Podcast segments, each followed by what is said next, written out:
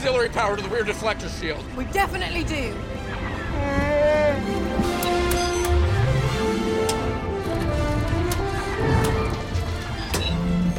Since when do you know how to fly? 190 years old? You look great. Chewie, get in. I'll help Lando.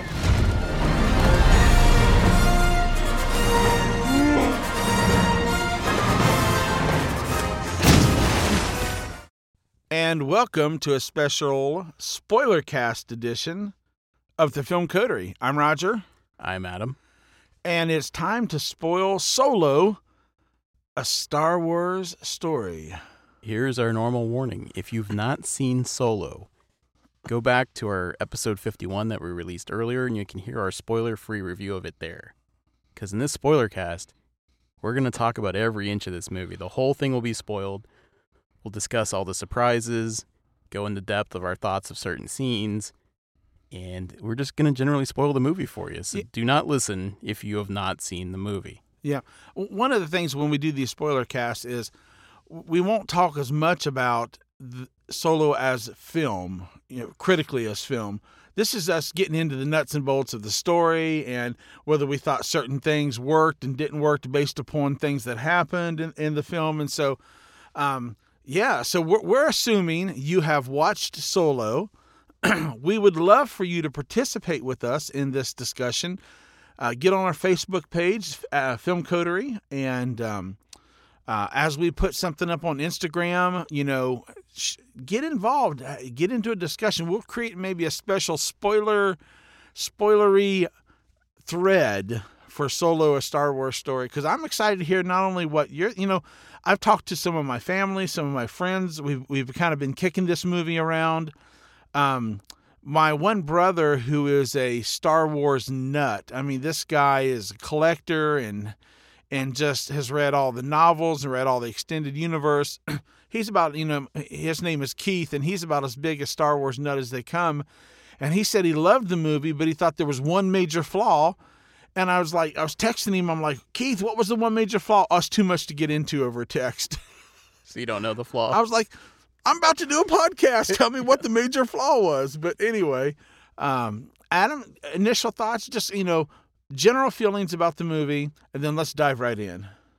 So I walked out of the movie as a net positive. I liked the film and I liked it as a Star Wars film. This introduced not only things we knew about the solo story, but took it in some surprising direction. And more importantly, it added uh, ancillary characters that I care about. I want to see what happens to some of these characters going forward if they were to make more movies, uh, namely being Qi'ra, Lando, and even uh, a criminal organization. And that was the biggest surprise of the movie. We're going to talk about that at the end the big surprise that will make every Star Wars fan's eyes pop out of their head happens at the end of the movie. So we'll we'll save that for the end. We'll we'll jump into some of the other stuff earlier. No, absolutely. And um, you have to kind of know what my day was like. You know, we had, it's end of the year. May is a tough month in the Roger Leg family. Let me say this real quick.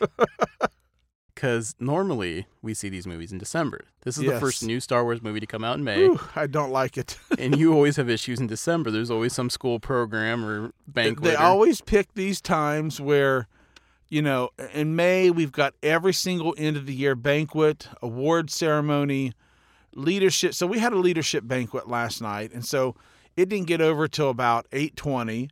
So I knew intentionally I had to book the ten o'clock was the next showing that I could get into that wasn't 3D and that was on a big screen, you know, and that had reserved seating in case I had to roll in five minutes, you know, after it started. So I'd had a long day. I was up early, long day, worked in the studio here all day, I went to this program. I was kind of a little bit tired going into the movie to begin with, but I, you know, it's Star Wars. I'm getting amped up about it and it's starting to come alive. But when it was over, it's, it's a long movie, two hours and 25 minutes or something. It's a pretty long movie. We didn't get out till like 1250 or something.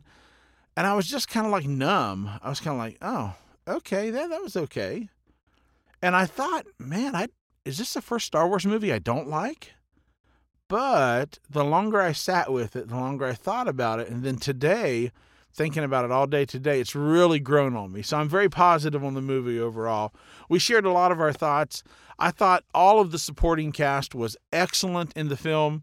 I was not a huge fan. Uh, I, I I think the guy that played Han Solo did a good job, but he's such an iconic character to me. I just couldn't, you know. I mean, it was okay, but he did the best he could with it. But overall, I'm very positive about the movie. I would give it three, three and a half stars, um, B, B plus, somewhere in that that ballpark overall. So, Okay. so let's jump in. So the movie opens on Corellia. This is a Star Wars world that we've heard about, we've read about, we've never seen until this movie. Where you're familiar with Coruscant, where the Galactic Senate and where the, the Empire makes its heart. That was a city that took over a planet. Well, Corellia is a factory that took over a planet. It's completely industrial. It's where they build starships. And it's a terrible place to live. It's all dark and grimy and and polluted. It's it's one giant factory that people just happen to live inside wherever they can find space to live. Yeah. And um, kind of lets you know up front that here's this there's a recurring theme with Star Wars about orphaned kids having to grow up and make it on their own. And here we have Solo, another kind of orphaned, kind of living on the streets, you know, stealing what he can, smuggling what he can. But it starts out right with the um, Qi'ra, the Mi- Emilia Clarke character. Is it Qi'ra? Or- Yeah, Qi'ra. Qi'ra, they're already right into a relationship. They're boyfriend and girlfriend. They're they're making plans to leave the planet together and get out of there. And Star-crossed lovers. they are star-crossed lovers. And um, I thought their their chemistry. I thought they connected pretty good. I mean, it was it was it was believable. You know. So here's a big turn for Han. He's an orphan, just with one name, and that's important. His name is just Han. Just Han. He's working for a slug, not like a Hutt, but some kind of slug creature. Why is why is it? Let me just stop you right there. Why is it that all of the outlaw mercenaries, heads of mercenaries in the galaxy, are really worm-like, slug-like creatures? Jabba, and then this slug thing that comes up out of the water. Yeah, and this this creature really didn't work for me. It has a strange like grandmother voice. And for the life of me, I don't know why they didn't just have it speak in alien dialect. Han has a good ear for alien dialects because he actually understands Huttese and Wookiee Yeah. and all these other things. Han could understand it and just subtitle because the grandmotherly voice was kind of off-putting to me. Yeah. And that, but didn't in the jewelry, it was a weird. It was a weird snake-like weird, yeah. It didn't work for me at all. But it appeared that Corellia is mostly water. I mean, did mm-hmm. you notice when they went out from one building to another, it was just like ocean everywhere. So maybe that's kind of Corellia's natural how they get energy and stuff. Is it's an ocean planet or something? I don't, I don't know, you know. But yeah, the she didn't work for me at all. But you know, it, it, And it Han's is. scheme is that he has stolen a little bit of hyperfuel. This fuel that they need for the bigger ships that actually power star destroyers. You see a star destroyer being built in the atmosphere. And he's going to lie to his boss, the slug. And the goal is to escape with Qi'ra, get to uh, the emigration point where you'd leave the planet that's under Imperial control and bribe an Imperial officer to get through the checkpoint. That's their goal. They want to get off this world. Yep. Together and buy a ship. Yep. And then sail out into the galaxy and smuggle and get into all kinds of adventures. So I like what they did here because Han loses Qi'ra. They get separated because the Imperials, and there's there's people from the the criminal organization that they were with looking for Qi'ra. He gets separated and he loses the loses the bribe. He's got nothing. They're looking for him. What's his only way out? He actually does what Luke was about to do. He joins the Imperial Academy. Yeah.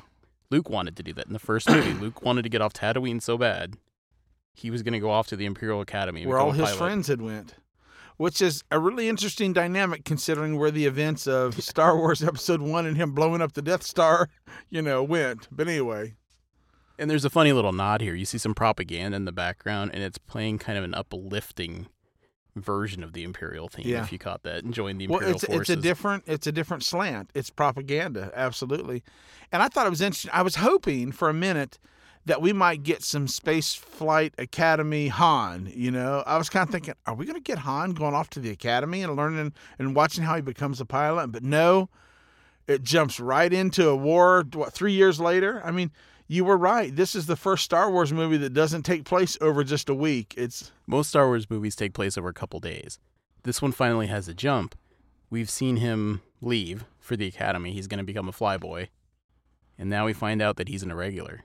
They've kicked him out because he Yep. had his own thoughts. just in said. the infantry now. Well, it's even worse. The Imperials, if they kick you out, you become part of the irregulars, which are the human meat shields for the stormtroopers. Yes. They're just a ragtag group of, not deserters, but people that are low level, Right. that are just thrown into the trenches and they're not even stormtrooper level of, we care about you. Yeah, absolutely. And so then he, he that's where he encounters uh, the Woody Harrelson character who and um, a uh, Westworld character shows up, you know. Not character actress. An actress that Dandy plays Newton. Yeah, the Thandie Newton that plays in Westworld. Her and Woody Harrelson are rogues, smugglers, Scoundrels. scoundrels. You know, and he picks up on it right away. And um, uh, It plays to Han's strength that he's smart enough to notice that these guys don't fit in. He notices the burn marks in the Imperial uniforms. They've shot the people that were wearing these uniforms, and they are Right. there on this war torn world. It doesn't say where. They're just trying to steal equipment. They want to steal a ship that Yep. can lift some heavy cargo. Yeah. And uh, it's interesting the way they play Han through this movie. He is sharp. He's a, he's a cut above most normal scoundrels or whatever. He's really whether that's a secret force power or intuitiveness he just has, you know. But he's always constantly one step ahead of everybody else, you know, which I thought was kind of cool. But uh, you know Woody Harrelson's character and the, the, the that's the scoundrel. They turn on him and, and he ends up getting thrown into the pit with the monster, The beast. the beast. They say, Yes. feed him to the beast. Feed him to, and when we go, in, he falls into this mud pit. I mean, And they hor- set it up. They make you think it's going to be a rancor. uh, that's what you thought initially it was. Because there's yeah. a chain in a big cave, and you don't know what he's chained to, and it's coming. The chain's moving, and something big, I'm using quotes, is coming out of the cave. But it's not a Rancor. It's it's Chewbacca. Yeah. Now, now, what did you think about this scene? They meet, and Han breaks out some Chewbacca language, some Wookiee language. For the first time ever in Star Wars, you hear a human try to talk in Wookiee language. I, it didn't really work for it me. It doesn't work for me. Either. I was like, serious? well, the weird thing is, why doesn't Han ever do that again? He never Never. ever speaks to Chewbacca Never. using Chewbacca's native tongue again. He understands Chewie, and Chewie can understand him. Chewie's got an ear for basic, but it, it was just kind of weird way. It was not as bad as like Martha from the Superman Batman movie, but it, it reminded me of that. I, I really was like this close at this point in time in the movie to going, oh my gosh, they're going to jump the shark. This is going to be really bad. The movie, like I said, is a rough start. The stuff on Corellia is not great. This war scene stuff isn't great. The movie doesn't get decent until the train scene, and then it, it goes up from there. Yes. Yeah. So I, I wish there was just a better way they could have interacted. I mean, Han just even trying to beg with Chewie and tell him that he can get him out of there or something besides speaking Wookiee. This is one of my real pet peeves about this movie. Chewbacca is an integral part of Star Wars legacy, of the Star Wars mythos, of the Star Wars story. And you're going to give him a 90 seconds in a mud pit of them wrestling around and then oh that's how they met And then they're best friends. There's no other. uh, They Yeah. Just, they're just fast friends. I, I, I mean, I I really thought that. Part of me thought I was going to get a different solo movie. I really kind of thought they're going to spend the whole first act on Han and Chewie getting together, you know, or the whole second act will be just that. Now, here's an alarming thing. Based on what those stormtroopers were saying, was Chewie eating people? That's what they had implied is that Chewbacca was eating the people they threw down there. Yeah. That's just a dark turn for the character that's not needed. Well, and you made this comment in our regular podcast about Solo. If you had no background about Chewbacca whatsoever, he doesn't come across in the greatest light in this film. No, He's not the lovable character we all have come to know and love. the walking carpet that gives hugs Yes. to Leia and everything else in the original trilogy. He's, he doesn't have that warmth here. No, not at all. and I, I'm not the director, I'm not the writers, but I, I just think they missed an opportunity. What was great in the original Star Wars is that the rescue of Princess Leia gets turned on its head. They don't know what to do after they get to her cell. She's the one that breaks them out. I think it would have been a much better sequence if Chewie was the brains here. Han was Yeah. captured. What if Chewie was the one that kind of figured everything out and Han just followed along? Yeah, that'd have been a lot of fun. Yeah, but they they meet, they come together, and they find um, Woody Harrelson's character, the, the the scoundrel Beckett. Beckett, and those guys. They find him and catch a they hitch a ride, and they're off the world, and they're off to make a score. And it's, it's at that point do we go and visit who Beckett's actually working for? It is, isn't it? No, it's after the train sequence because he has to go tell them why he lost the score. That's right. Yes, this is where the movie's going to pick up and get Yeah. good from here on. When they went to the the world that had had the, they were trying to steal a bunch of fuel, right? That was in a train car. This is uh, expensive fuel because the Imperials are refining it for their star destroyers. It's for capital ships, and it just a little bit goes a long way. The whole reason they even get to leave that war torn world is that the, the crew, Beckett and his guys, they want Chewbacca. They want the muscle. They don't care about Han. They realize there's value in having a Wookiee. No, yeah, absolutely. And this was very beautiful. I mean, the the you know, you think train, it was really a monorail system, you know. But I mean, the the backdrops were gorgeous. Um, the wind effect was great. I know. I don't think it would It wasn't shot anywhere. I'm sure it was all you know CGI and, and green screen and stuff. But it was just. I thought it was incredible. I mean, I really, really thought it was one of the stronger elements of the film was that scene on the train with them, Chewie having to knock the car loose, and then the um the other. I should have pulled up the names. The these Marauders. the marauders come and steal they come and steal the you know Yeah. the, the, the, the bounty from them So you've seen, it looks like a bounty hunter. The Marauders are led by a character named Enfys Nest. yes This is a character with a headdress and kind of like a, a a bounty hunter style helmet, and they ride on swoops, the speeder bikes. And they're they're dealing with trying to steal this train car from the Imperials. That's why they stole the heavy lifter that can actually lift the car. They're gonna separate it from the train and take the car. But then the Marauders also want the fuel, so they come in. So they're battling both forces here, and, and things go awry. right um and it works you know we definitely discover that and whether this is foreshadowing with with han down the road and um and and uh and his love interest in this movie or with leia down the road we show that a lot of the scoundrel that han will become he he sees in beckett Well, and this is an important distinction. In the old expanded universe, Beckett was like an Oliver Twist character to Han. Han was an orphan. Beckett was the guy that was running the orphans, teaching him how to steal, how Okay. to swindle, how to run a scheme. okay i didn't know that Yeah, so Beckett was an existing character. It's not like the one in the movie, but they, they still made him a mentor. He's teaching Oh, Han the ways of being a smuggler and being a criminal. Well that's cool They have another alien here. Did this alien remind you of Rocket Raccoon? That's all people are saying because of his voice and delivery. He's a four-armed little alien pilot. He- He reminded me like of a, a formed monkey or something. I mm-hmm. didn't really, not Rocket Raccoon at all. Well, he me. speaks basic, right. and it was maybe just his. He sounds a little bit like a mobster. Yeah, yeah. I, I, I didn't like the character at all, to be honest with you. No, I, I he's not on screen much. He dies No. early. He gets shot Yeah, and he dies. That's the reason Han has to go up and pilot the ship. And Thandie Newton's character also has an emergency exit. She blows the bridge. yeah. And I don't know if this was a, a forced situation because they couldn't get actors or actresses back. The character of Dryden Voss, the gangster played by Paul Bettany, was played by an originally different guy. And he couldn't come back for any reshoots, so they had to bring in Paul Bettany to redo the whole character. Oh, I did not know that. Yeah. Well, I think Paul Bettany did a good job. And Thandie Newton had to shoot Westworld. I don't know that she was able to come back. They may have engineered her out. Yeah. Because it's here's the weird thing. She dies. But it seems like she's the love interest of Beckett. She obviously is. But he doesn't react to her death. No. Yeah, I I think you get with that transition, you really get to see where, you know, Ron Howard had to come in and, and shift gears and make some changes and do a bunch of rewrites. So you lose some continuity because of having to rework the movie there. And that's a strange thing is that Beckett doesn't really react. He's not in mourning. He's not angry. Her death just doesn't really exist on his radar. I mean, maybe that's the character, but it also feels like maybe they just couldn't use Thandie Newton anymore. but at least give us bring him in for reshoots where he's mourning. You know, His crew's gone and he just moves on.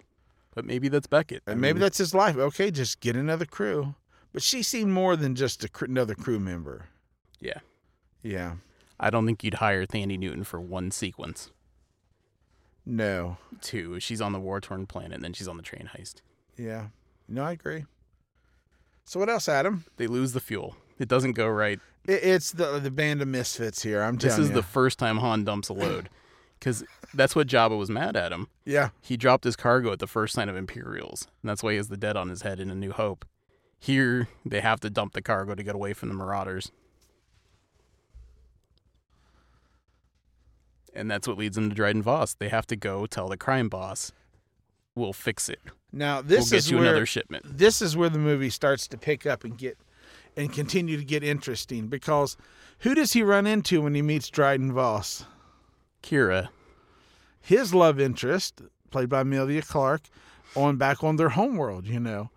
And three years has went by, four years have, has went by. Time has passed, and she they definitely she looks different. You know, she's well, very well dressed, and she's moved up the ladder. she carries herself as a professional, like, businesswoman. Yeah. And it's implied that she has literally had to go through hell and back and some horrific things she's had to do to get to that point. And she's now the number two to Dryden Voss. Right. Yeah, absolutely. And so I, I thought she did a great job of balancing the line of I still have feelings for you, Han, but I've moved on and this is the world I live in now, you know? And um kind of like she's mysterious. There's something going on here, you know. Uh, which we'll find out at the end of the movie. There was definitely some stuff going on. So they got to make it right. They need to get more fuel. There's no way they're going to get the refined stuff that's safe ish. It's still very explosive. So they have to actually do what we've all known about. They have to do the Kessel. Uh, Run. uh, When this, when this was announced, I'm doing backflips. I'm like, this is it. I've always wanted to see what is the Kessel Run that Han Solo made so famous. You know? in 10.6 parsecs. yeah, exactly. People have always wondered because a parsec is not a unit of time, it's a unit of distance. What is the Kessel Run? Why is it measured in distance? Well, as it turns out, the fuel is very dangerous and it deteriorates quickly till it explodes. So you have to get it from the world of Kessel to a refinery in a very fast fashion. Before it, yeah, before it blows you up. But the problem is Kessel is surrounded by a maelstrom, Yes. this space storm that ships get lost in, there's creatures in, Yeah. and there's there's a way through it, but it takes about 20 parsecs. Not for Han Solo. and Han needs a ship. Han needs a ship. So before you even get to Kessel, uh, Qi'ra's character knows a guy, Yep. and that guy is none other than Lando Calrissian.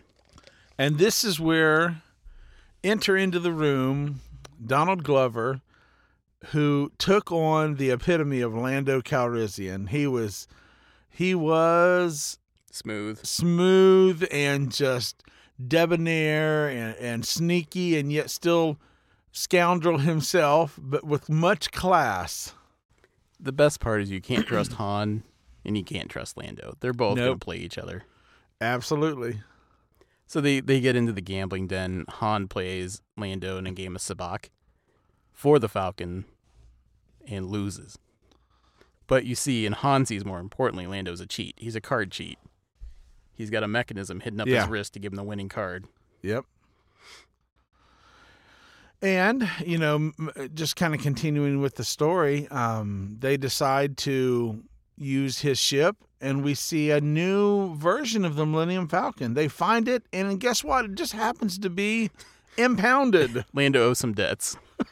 So- There's an imperial restraint on it. yes. And so, um, uh, of course, uh, Beckett is able to remove the restraint out of his resourcefulness, and some Wookiee Wookiee muscle. muscle. And so they decide to cut Lando in, give him 20% or 25% if he'll let them use his ship. And um, what did you think of Lando's co pilot, his droid? Her name's L3. She's a droid like you've never seen. She allegedly built herself. or upgraded herself. She's the self-aware droid. Maybe a little too self aware. She's kind of an annoying character. And it, it doesn't really pay off because she's got a very, very short arc. Because she's going to not survive the Kessel experience. But she's very vocal. Yeah. She wants to free all the droids. She views droids as slaves, which has been a debate in the Star Wars universe. No, ab- absolutely. I I can't say I really liked her character. It just didn't. It was more annoying than anything else. She doesn't work as well as K2SO. K2SO is the droid in Rogue One who was Right. funny. Yes. He was different because they removed his must follow Imperial stuff and he was a little wonky and crazy, but K2SO made me laugh. Her humor was a little more forced. Right. Yeah, I would agree. Um, and she sounded like uh, Phasma. It's I- not the same actress, but she sounds like just like her. like Phasma through her helmet. Yeah, absolutely. Um. Okay. So what else stuck out to you as we're moving along the film here? Uh, the Kessel sequence on the ground. They go to the planet first. Here's a funny little Easter egg: is that when they go in, Beckett grabs a costume from Lando's ship, and it's the bounty hunter costume that Lando will wear in Return of the Jedi. So Lando just has this laying around in his closet. I, I think I missed that. I don't think I caught that to be honest. It's the with thing you. with the teeth yes. and the helmet and the Oh brown yeah, chest yeah, piece. no, yeah, yeah, absolutely. That's the disguise Lando wears when they go to Jabba's palace. yes, in Return of the Jedi. In Return of the. Jedi. Okay, okay, yeah. I so Lando just has that in his cloak closet. Well, you know, with the, well, and there was a hilarious scene where um Qi'ra is in there trying on cloaks or something. Was that yeah? And I thought that was funny. Here's Lando and all these cloaks in his wardrobe. and that room exists in the original trilogy. It's now just a mechanical room. Okay, That's the scene where that's the room where Han and Leia first kiss. When she's working on all the machines and the pipes and everything. That's the cloak room that's now oh, been converted. okay, okay. Han didn't have any need for Now the. Millennium Falcon that we get does not look like the Millennium Falcon in the original trilogy. He says he has an escape pod installed up front. And it's between the two forward positions. Right. So it's a flat front instead of having the U shape that's normally there. thus allowing us to sell even more toys. And it's very sparkling and new. It looks great inside, and the It outside is pristine. Yeah, it looked great. It really did. Until Han trashes it later in the movie by going through the maelstrom. It Which looks, was and great. crash lands on yep. the planet later. Yeah. So they so they they capture they get their cargo. Of course they you know the um uh the bounty hunters whatever have put a tracking device on it. The Marauders. The marauders. I keep forgetting to call them the marauders. They they put a tracking device on it. Han makes the Kessel run in 10.6 parsecs or whatever. They blast out of there. They land on this planet. well, here's an important distinction because the Yeah. L3 gets fatally shot on Kessel. yes. Now, this is a nice little nod. I think this was creative what they came up with. Most ships need a droid to navigate. That's the astromechs, like R2. They they they have all the maps and charts, and they They do the math. Falcon could always do it on its own in the original movie. They never explained why. Now we know. Now we know is L3 have was uploaded to the Falcon. Her Nava computer and her system, even though she was dying, Lando puts her in the Falcon, so she's a part of the Falcon. And this explains why I think Han always talks to her as a female. Baby, hold together, baby. Come on, girl. I think it's because it's L3. And uh, that was a good nod. Yeah, putting that together that way, Adam. Absolutely. And it has a different cannon on the dorsal side that gets knocked off. Yes. Yeah. Well, when we see the Falcon in in A New Hope, it's already a patchwork pieced together hunk of bolts, you know, that Han and Chewie have let the interior brown and go to waste. Exactly. exactly. You know, it's not near that just goes to show you what happens when Lando gets to steward and take care of a ship versus Han taking care of a ship. Lando's going to keep it sparkling, immaculate, and really nice. And, you know, Han's not. He's going to live in it. Yeah. So then they end up at the refinery. They're refining everything, and the Marauders show up. Now, I think this is a nice twist because they're introducing us to the earliest elements of the rebellion. Yes. Only we, we, we kind of, well, let's just, we're into spoilers, so let's just go there. It's revealed that the Marauders are not necessarily the bad guys. They're might be the good guys fighting the bad guys, which is really the Empire, you know. Here's a nice twist for once in Star Wars. So, Enfys Nest, the leader of the Marauders, goes to take off its helmet. We don't know what's underneath there. Yes. It's a muffled voice. And in Star Wars, whenever someone takes off their helmet, it matters. It might be a reveal of a character or something. Well, everyone's kind of taken aback when the helmet comes off, and it's not that this is a character we know. It's that this is a teenage girl. Yes. That's why everyone's surprised that when the leader of these Marauders is a freckled teenage girl. And did you not get a Last Jedi feel from that? How you know the hope? You know, I I immediately thought of Last Jedi and the little boy that used the Force to pull the broom up. Mm-hmm. That there's always going to be hope in the Force out there somewhere. That there'll be a young person somewhere that will become the leader. And and I was actually moved when she took off that helmet and it was a young girl, just a freckle faced 14, 15 year old, maybe 16 year old girl. I thought, dang, that's exactly And she's assembled people that have lost their worlds to the that's Empire. exactly how the rebellion should have started. Yeah. A bunch of young kids, teenagers that said enough is enough. And the important thing is that there's two members of this gang that we see later in Rogue One. Um, his name's escaped me. The guy that plays Willow. Yes. He was in Rogue One, and there's a an alien with a mask and two tubes. His name is something actually, two tubes. Right. They later work for Saw Gerrera, which is the minutes and hours right before New Hope. Yeah. So her gang connects with Saw Gerrera, and the rebels expand. So we see the birth of the rebellion. These early stages. I, I thought this was a really neat twist. She wasn't a villain. Yeah. She's she's the rebellion. so we get a couple really good twists here at the end. Uh, before we get to the big reveal at the end, which I thought was really good, we also begin to see that Han is not going to steal the the the fuel for himself. He's not going to give it and, and get He's all just the taking enough to get a ship. just taking enough to get a ship. He actually is going to use what he stole, and that's what the rebellion will use to begin the rebellion.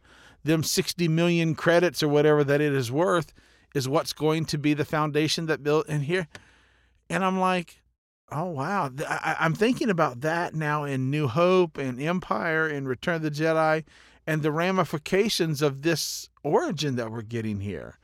So, so Adam, does it affect when you think of the original trilogy and now that we have the Han Solo's origin story? Does that color the Han Solo we know from the original trilogy, and in what ways? Well, it shows that he's got a good guy streak. He's not. He Well, cares about people. One of the characters calls him out and says, "You're actually a good guy." What was it? The leader? it was Qi'ra said that. I know who Was you it- are. That's right. Qi'ra said that. I know who you are, and you are a good guy. And he's like, "No, I'm not. I'm the bad guy." And it's like, Han, you could. I mean, you may be a scoundrel and a rascal and scruffy nerf herder and all these other things, but you're not the bad guy. Well, let's look. I mean, Han. In the original trilogy, Han leaves before the Death Star attack. He's out there. He got his money. That's all he cares He's about. trying. Well, he thinks he's leaving. Yeah. But he can't. His conscience won't let him. He comes back in and saves Luke. Yep. If it wasn't for Han, Darth Vader would have taken Luke out. Yeah. Again, in Empire, he's leaving. I got bounties on my head. We got to take care of it.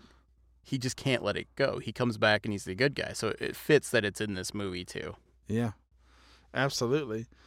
And so that was great. And then we find out, I guess maybe one of the last twists of the movie is Well, everyone betrays him. Lando leaves. yes, There's a funny thing. All of Han's bluffs in this movie fail.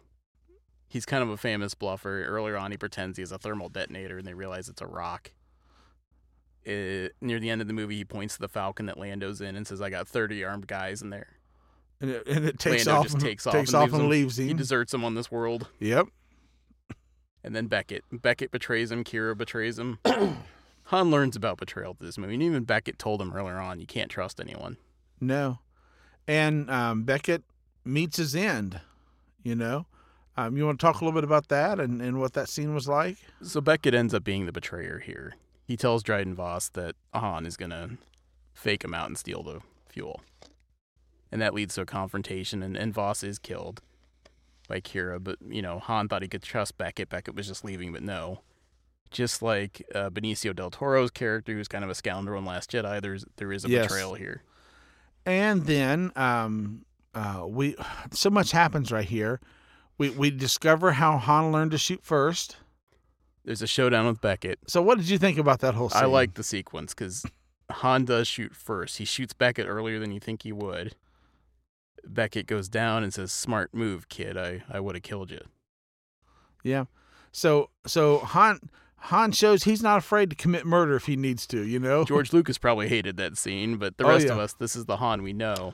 the Han we know and love. I liked the scene. I thought it worked great. Uh, it kind of caught me a little bit out of surprise, but I was like, dang, he didn't even get a chance to finish his sentence and he just killed him, you know? Kind of a deal. And then we get the discovery of Qi'ra and what's going on with her at the end of this movie. And this really was the audible gasp in the this theater. This is the big Star Wars moment.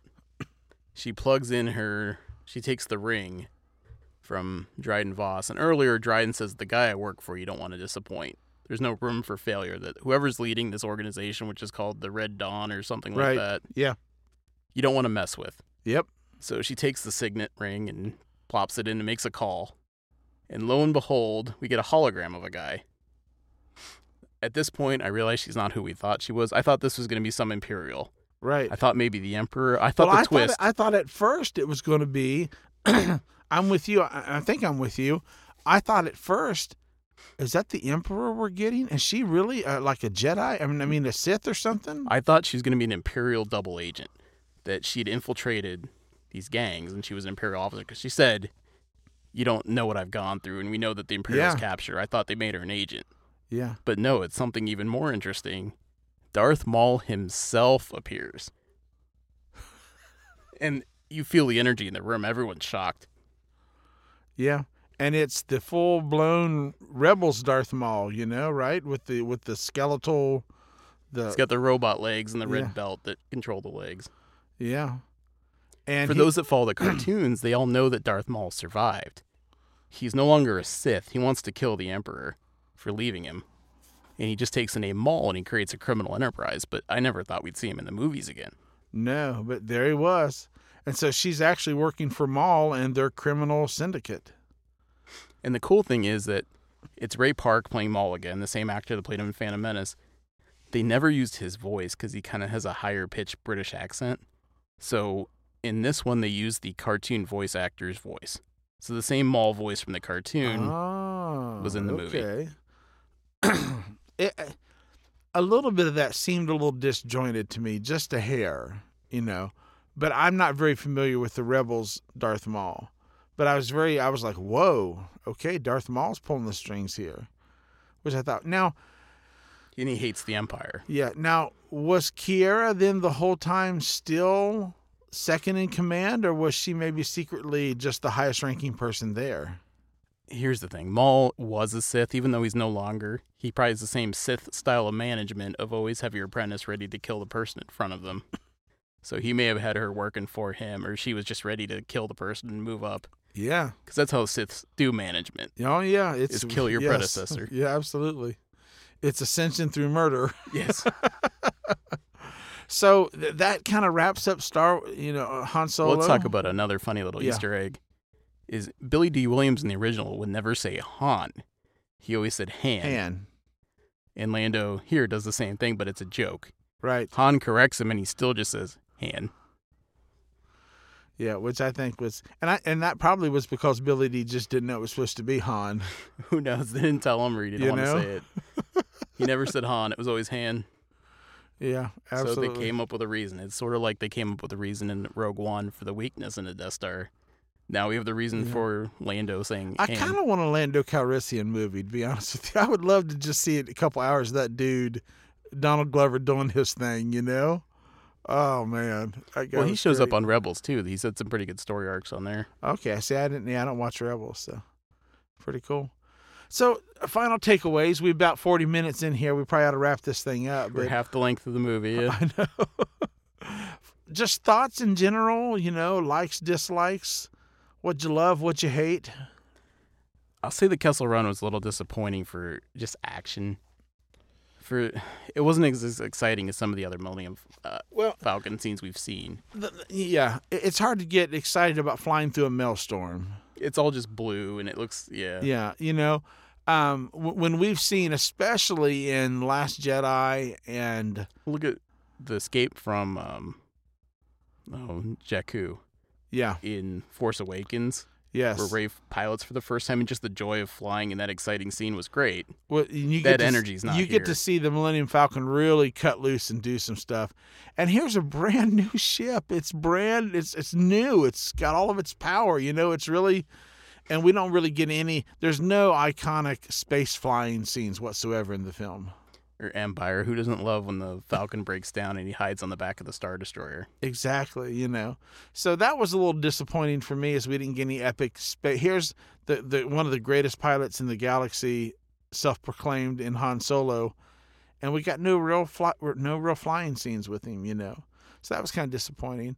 I loved some of the callbacks. I loved some of the um, the interesting plot twists and turns. I love the cohesiveness of a real story running from beginning to end through it, you know. Uh, I think that's totally due to Ron Howard. I think that's his hand, his touch in the film. Um, so overall, I, I think I would give the film a, maybe a, a three and a half, three, three and a half stars, B, B plus, somewhere in that in that ballpark.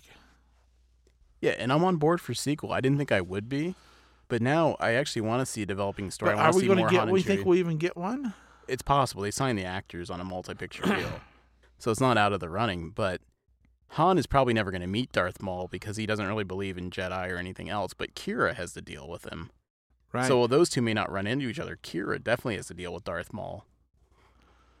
yeah, because you know this and movie. Qi'ra's not around This in movie the original is trilogy, yeah, so thi- something bad may happen. Yeah, this movie is only ten years before New Hope. Yeah. So in ten years, And Han turns. Spoiler alert for Rebels.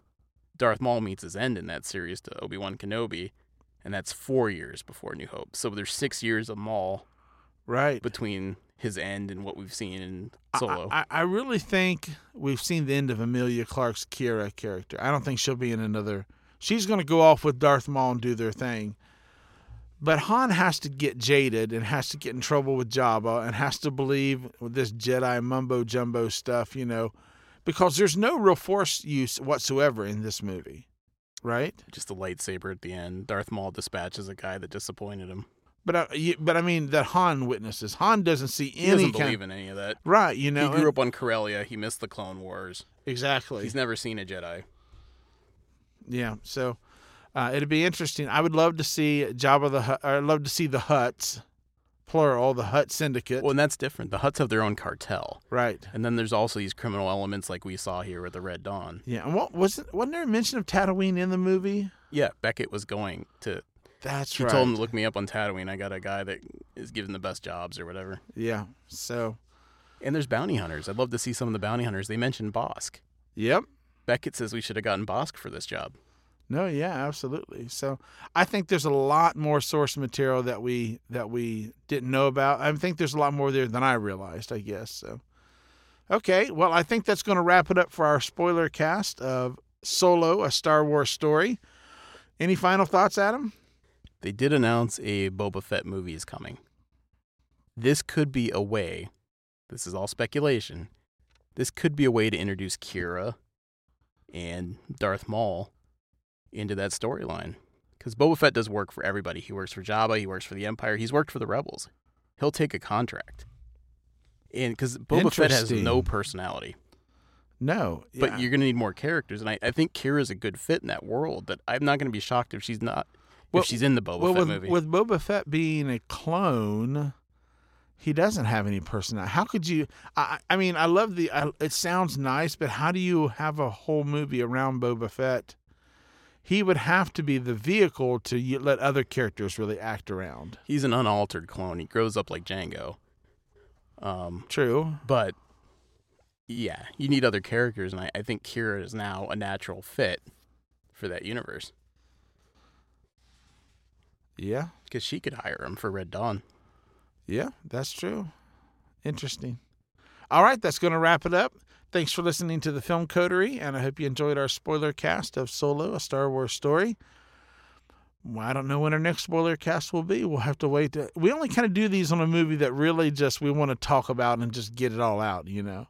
Um, So it's usually Marvel and Star Wars Mar- movies. yeah, Infinity War was a definite need of a of a spoiler cast and really to flesh out some of the twists and turns at the end of Solo. I wanted to talk about that as well too. So And, maybe the next one's Ant Man and the Wasp. There could be some big big connections there for Captain Marvel. it's going to have to be something pretty pretty Yeah. dramatic for me to want to do a spoiler cast. But I, I tell you, I did see the Ant Man and the Wasp trailer in the uh, in in front of the Solo movie, and it looks pretty good. I'm kind of looking forward to it now, especially to see if something happens at the end of the movie. right.